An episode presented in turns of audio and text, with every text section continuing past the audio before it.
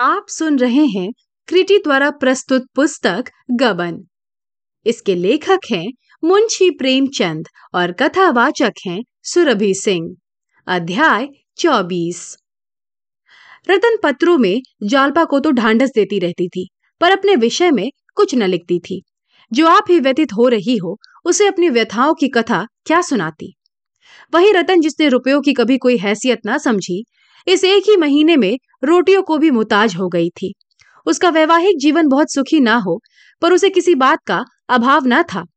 मरियल घोड़े पर सवार होकर भी यात्रा पूरी हो सकती है, अगर सड़क अच्छी हो। नौकर चाकर, रुपए पैसे और भोजन आदि की सामग्री साथ हो। घोड़ा भी तेज हो तो पूछना ही क्या? रतन की दशा उसी सवार की सी थी। उसी सवार की भांति वह मंद गति से अपनी जीवन यात्रा कर रही थी। कभी कभी वह घोड़े पर झुंझलाती होगी।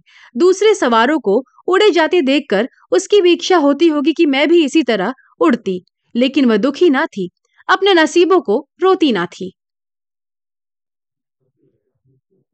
स्काई की तरह थी, जो एक पतली सी पगैया के बंधन में पड़कर अपनी नाद के भूसे खली में मग्न रहती है। सामने हरे भरे मैदान है, उसमें सुगंधमय घासें लहरा रही हैं। पर वह पगहिया तुड़ाकर कभी उधर नहीं जाती। उसके लिए उस पगहिया और लोहे की जंजीर में कोई अंतर नहीं। यौवन को प्रेम की इतनी शुदा नहीं होती जितनी आत्म प्रदर्शन की। प्रेम की शुदा पीछे आती है। रतन को आत्म प्रदर्शन के सभी उपाय मिले हुए थे। उसकी युवती आत्मा अपने श्रृंगार और प्रदर्शन में मग्न थी। हँसी विनोद, सैर सपाटा, खाना पीना, यही उसका जीवन था, जैसे प्राय सभी मनुष्यों का होता है। इससे गहरे जल में जाने की न उसे इच्छा थी, न प्रयोजन। संपन्नता बहुत कुछ मानसिक व्यथाओं को शांत करती है। उसके पास अपने दुखों को भुलाने के कितने ही ढंग हैं, सिनेमा है, थिएटर है, देश भ्रमण है, ताश है, पालतू जानवर हैं संगीत है, लेकिन विपन्नता को भुलाने का मनुष्य के पास कोई उपाय नहीं। इसके सिवा कि वह रोए, अपने भाग्य को कोसे या संसार से विरक्त होकर आत्महत्या कर ले। रतन की तकदीर ने पलटा खाया था। सुख का स्वप्न भंग हो गया था और विपन्नता का कंकाल अब उसे खड़ा घूर रहा था और यह सब हुआ अपने ही हाथों। पंडित जी उन प्राणियों में थे जिन्हें मौत की फ़िक्र नहीं होती। उन्हें किसी तरह यह भ्रम हो गया था कि दुर्बल स्वास्थ्य के मनुष्य अगर पथ्य और विचार से रहें तो बहुत दिनों तक जी सकते हैं। वह पथ्य और विचार की सीमा के बाहर कभी न जाते। फिर मौत को उनसे क्या दुश्मनी थी जो खामखा उनके पीछे पड़ती? अपनी वसीयत लिख डालने का ख्याल उन्हें उस वक्त आया जब वह मरणासन हुए। लेकिन रतन वसीयत का नाम सुनते ही इतनी शोकातुर इतनी भयभीत हुई कि वकील साहब ने उस वक्त टाल जाना ही उचित समझा। तब से फिर उन्हें इतना होश न आया कि वसीयत लिखवाते। वकील साहब के देहावसान के बाद रतन का मन इतना विरक्त हो गया कि उसे किसी बात की भी सुध बुध न रही। यह वह अवसर था जब उसे विशेष रूप से सावधान रहना चाहिए था। इस भांति सतर्क रहना चाहिए था, मानो दुश्मनों ने उसे घेर रखा हो। पर उसने सब कुछ मणिभूषण पर छोड़ दिया। और उसी मणिभूषण ने धीरे धीरे उसकी सारी संपत्ति अपहरण कर ली। मणिभूषण ने ऐसे ऐसे षड्यंत्र रचे कि सरल मना रतन को उसके कपट व्यवहार का आभास तक ना हुआ। फंदा जब खूब कस गया तो उसने एक दिन आकर कहा, आज बंगला खाली करना होगा। मैंने इसे बेच दिया है। रतन ने जरा तेज होकर कहा, मैंने तो तुमसे कहा था कि मैं अभी बंगला न बेचूँगी। मणिभूषण ने विनय का आवरण उतार फेंका और त्योरी चढ़ाकर बोला, आप में बातें भूल जाने की बुरी आदत है। इसी कमरे में मैंने आपसे यह ज़िक्र किया था और आपने हामी भरी थी। जब मैंने बेच दिया तो आप यह स्वांग खड़ा करती हैं। बंगला आज खाली करना होगा और आपको मेरे साथ चलना होगा। मैं अभी यही रहना चाहती हूँ। मैं आपको यहाँ न रहने दूँगा।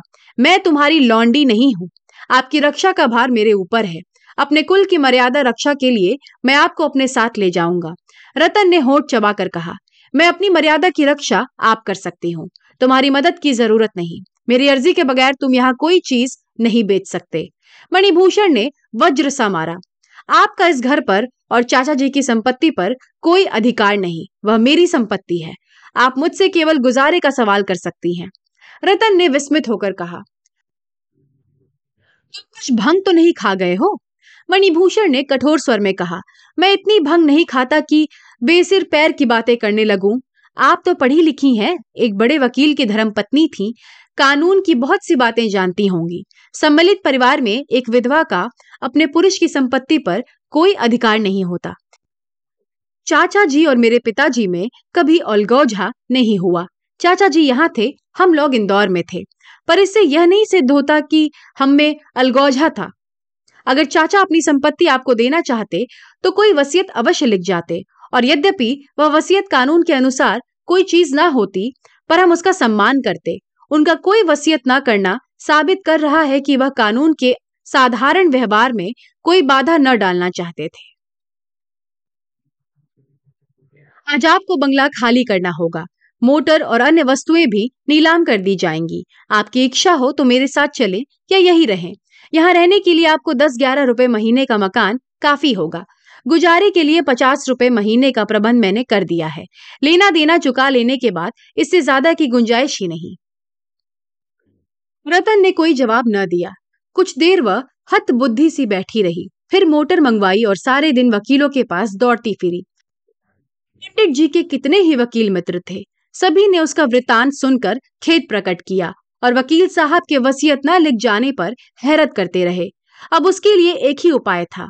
वह यह सिद्ध करने की चेष्टा करे कि वकील साहब और उनके भाई में अल्लाह दगी हो गई थी।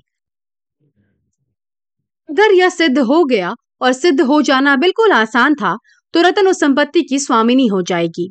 अगर वह यह सिद्ध ना कर सकी तो उसके लिए कोई चारा ना था। अभागिनी रतन लौट गई। उसने निश्चय किया, जो कुछ मेरा नहीं है उसे लेने के लिए मैं झूठ का आश्रय ना लूँगी। किसी तरह नहीं, मगर ऐसा कानून बनाया किसने? क्या स्त्री इतनी नीच, इतनी तुच्छ, इतनी नगण्य है? क्यों? दिन भर रतन चिंता में डूबी, मौन बैठी रही। इतने दिनों वह अपने को इस घर की स्वामिनी समझती रही। कितनी बड़ी भूल थी। पति के जीवन में जो लोग उसका मुँह ताकते थे, वे आज उसके भाग्य के विधाता हो गए। यह घोर अपमान रतन जैसी माननीय स्त्री के लिए असह्य था। माना कमाई पंडित जी की थी, पर यह गाँव तो उसी ने खरीदा था। इनमें से कई मकान तो उसके सामने ही बने। उसने यह एक क्षण के लिए भी न ख्याल किया था कि एक दिन यह जायदाद मेरी जीविका का आधार होगी। इतनी भविष्य चिंता वह कर ही नहीं सकती थी। उसे इस जायदाद के खरीदने में, उसके संवारने और सजाने में वही आनंद आता था, जो माता पिता अपनी संतान को फलते फूलते देखकर पाती है। उसमें स्वार्थ का भाव ना था। केवल अपनेपन का गर्व था। वही ममता थी, पर पति की आँखें बंद होते ही उसके पाले और गोद के खिलाए बालक भी उसकी गोद से छीन लिए गए। उसका उन पर कोई अधिकार नहीं।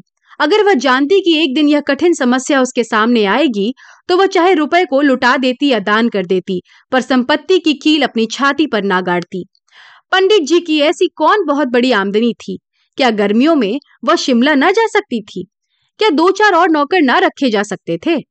अगर वह गहने ही बनवाती तो एक एक मकान के मूल्य का एक एक गहना बनवा सकती थी, पर उसने इन बातों को कभी उचित सीमा से आगे न बढ़ने दिया। केवल यही स्वप्न देखने के लिए, यही स्वप्न, इसके सिवा और था ही क्या? जो कल उसका था, उसकी ओर आज आँखें उठाकर वह देख भी नहीं सकती। इतना महँगा था वह स्वप्न। हाँ वह अब अनाथनी थी कल तक दूसरों को भीख देती थी, आज उसे खुद भीख मांगनी पड़ेगी। और कोई आश्रय नहीं। पहले भी वह अनाथनी थी, केवल भ्रमवश अपने को स्वामिनी समझ रही थी। अब उस भ्रम का सहारा भी नहीं रहा। सहसा विचारों ने पलटा खाया। मैं क्यों अपने को अनाथनी समझ रही हूँ? क्यों दूसरों के द्वार पर भीख मांगू? संसार में लाखों ही स्त्रियाँ मेहनत मजदूरी करके जीवन का निर्वाह करती हैं। क्या मैं कोई काम नहीं कर सकती? क्या मैं कपड़े नहीं सी सकती? किसी चीज़ की छोटी मोटी दुकान नहीं रख सकती। लड़के भी पढ़ा सकती हूँ। यही ना होगा, लोग हंसेंगे, मगर मुझे उस हँसी की क्या परवाह?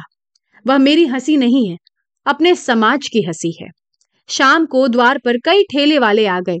मणिभूषण ने आकर कहा, चाची जी, आप जो जो चीज़ें कहें लदवा कर भिजवा दू। मैंने एक मकान ठीक कर लिया है। रतन ने कहा, मुझे किसी चीज़ की ज़रूरत नहीं। न तुम मेरे लिए मकान लो।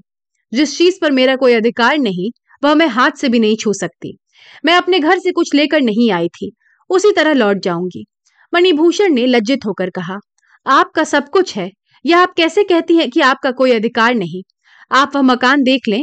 पंद्रह रुपया किराया है। मैं तो समझता हूँ, आपको कोई कष्ट ना होगा। जो जो चीज़ें आप कहें, मैं वहाँ पहुँचा दूँ। रतन ने व्यंग व्यंगमय आँखों से देखकर कहा, तुमने पंद्रह रुपए का मकान मेरे लिए व्यर्थ लिया।